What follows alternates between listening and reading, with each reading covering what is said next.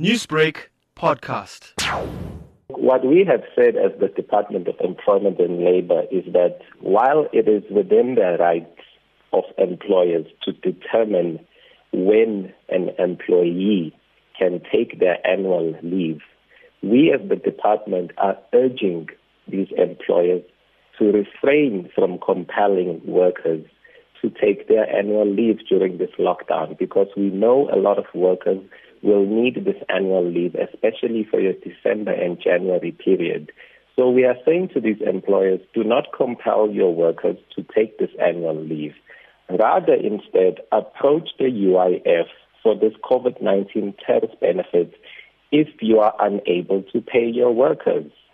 That is the plea that we are making to all employers. What about non-compliance? You know, I know you're saying don't do it, but should it happen and should lockdown go longer than expected, longer than 21 days, which is generally what your annual leave is made up of, where do you find yourself then? Uh, what we are saying is that even now, for this 21 days, we are strongly urging employers not to ask their workers to take their annual leave. We are saying UIF will pay for this period.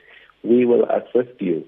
And should this go on beyond 21 days, UIF, we will still be there to assist financially. So we are strongly advising employers that we know that it's within their right to determine when a worker can take this annual leave.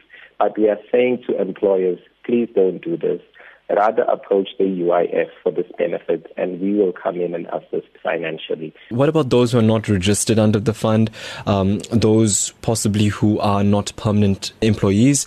Um, you know, what are your thoughts on those? You know, those that work part time, that they work on a contract basis, independent contractors?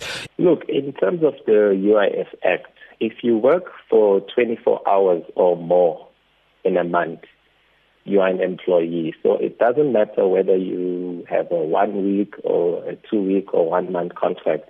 If you are working for 24 hours or more than a month, then your employer, in terms of the law, has to register you with the UIF and make monthly contributions. We know that there are some stubborn employers out there who do not comply with the law and they will not be registered, they haven't registered their workers. So what we have said as UIF is that those workers who might be affected during this period, please, they must approach us. What's the turnaround time for payment for claims made during the 21 day lockdown? Does it come through immediately as you would your salary, or is it a long process before you actually paid back these monies?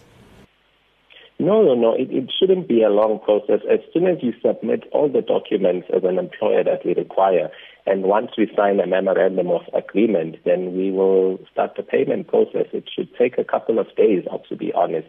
Uh, it depends, depending on how soon the employer submits and meets all the requirements, we will pay immediately as UIF without delay because we don't want people to be suffering financially during this period. Newsbreak, Lotus FM, powered by SABC News.